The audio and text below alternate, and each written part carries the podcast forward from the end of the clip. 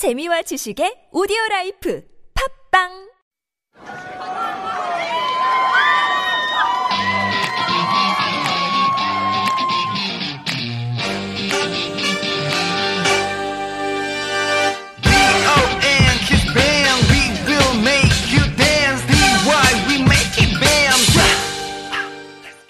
Hello and welcome to Super Radio, Real Korean with K-pop and Drama, the hottest radio show at T B S eFM one oh one point three.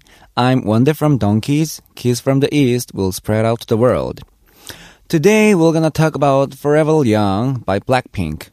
Blackpink debuted as a group in two thousand sixteen, got immediately attention and popularity.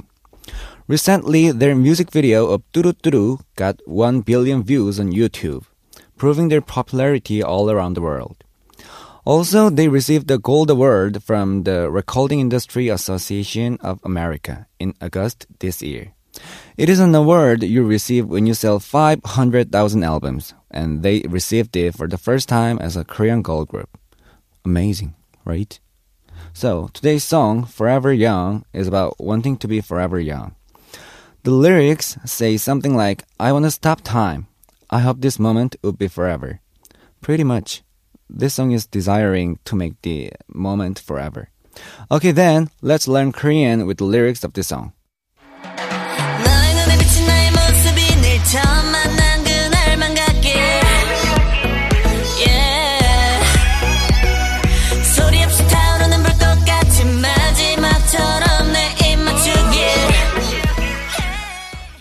So, our first key expression is 모습. 모습 means a look or appearance. You can use this word when you want to talk about anything that is visible. On the other hand, you can also add 속, which means inside, and they say 속모습. It means the look or appearance on the inside. You usually pair this word with the expression 모르다, which means not to know. 어떤 모습이든 사랑해. I love you no matter what you look like. 그곳은 발전하는 모습을 보였다. That place was showing development. Okay, let's move on. 너의 눈에 비친 나의 모습이 늘 처음 만난 그날만 같게. Next expression we're gonna learn is 늘. 늘 means always. There is another word in Korean that means always, which is 항상.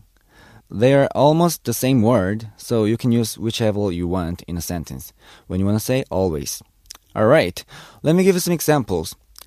늘 나와 함께 있어줘. Always stay with me. 항상 이 옷을 입고 싶었어. I always wanted to wear these clothes. 그는 늘 늦는 사람이다. He is always late. That was easy, right? Next!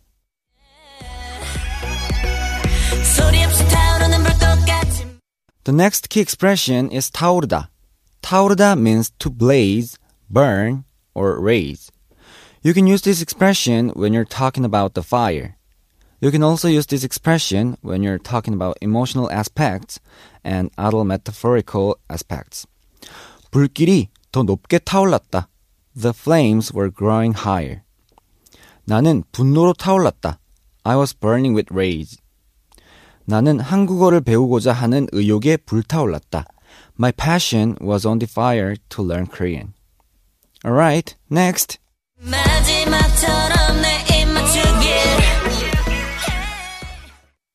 last expression we're gonna learn today is 입맞추다. There are two parts that make this expression, which is 입 and 맞추다. The literal meaning of 입 is mouth, and 맞추다 means to adjust or to set. So the other meaning of 입맞추다 is to kiss.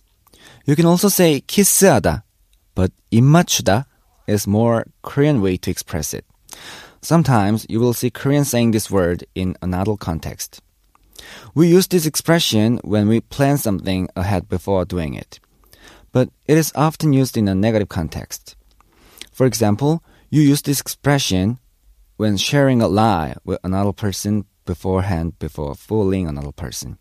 So we also call that 입맞추다. And I will give you examples of both situations. 엄마가 아이에게 잘 자라고 입맞췄다. Mother gave a child a good night kiss. 그는 우승 트로피에 입을 맞췄다. He kissed the trophy he won. 거짓말이 들통나지 않게 미리 입을 맞춰야 돼. We should talk before lying so that we don't get caught. Okay, let's wrap up our show by reviewing all the expressions we learned today. First, we learned the word 모습. What was it again? It is a look or an appearance. We learned that we can use this word when we talk about anything that is visible. 너, 너의 어떤 모습이든 사랑해. I love you no matter what you look like. 그곳은 발전하는 모습을 보였다. That place was showing developments. Then we learned 늘 and 항상, which both means always. 늘 나와 함께 있어줘. Always stay with me. 항상 이 옷을 입고 싶었어. I always wanted to wear these clothes. So the next was 타오르다. 타오르다 means to blaze, raise, and burn. You mostly use this expression when you talk about fire. You can also use this expression when you talk about emotional aspects too. 불길이 더 높게 타올랐다. The flames were growing higher. 나는 분노로 타올랐다. I was burning with rage. 나는 한국어를 배우고자 하는 의욕에 불타올랐다. My passion was on fire to learn Korean. The next expression we learned for today's lesson was 입맞추다. It has two different uses. The first is to kiss. In another situation, we also use 입맞추다 when we planned ahead in order to have the same scenario or opinion on something.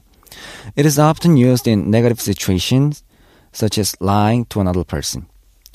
엄마가 아이에게 잘 자라고 입맞췄다. Mother gave a child a good night kiss.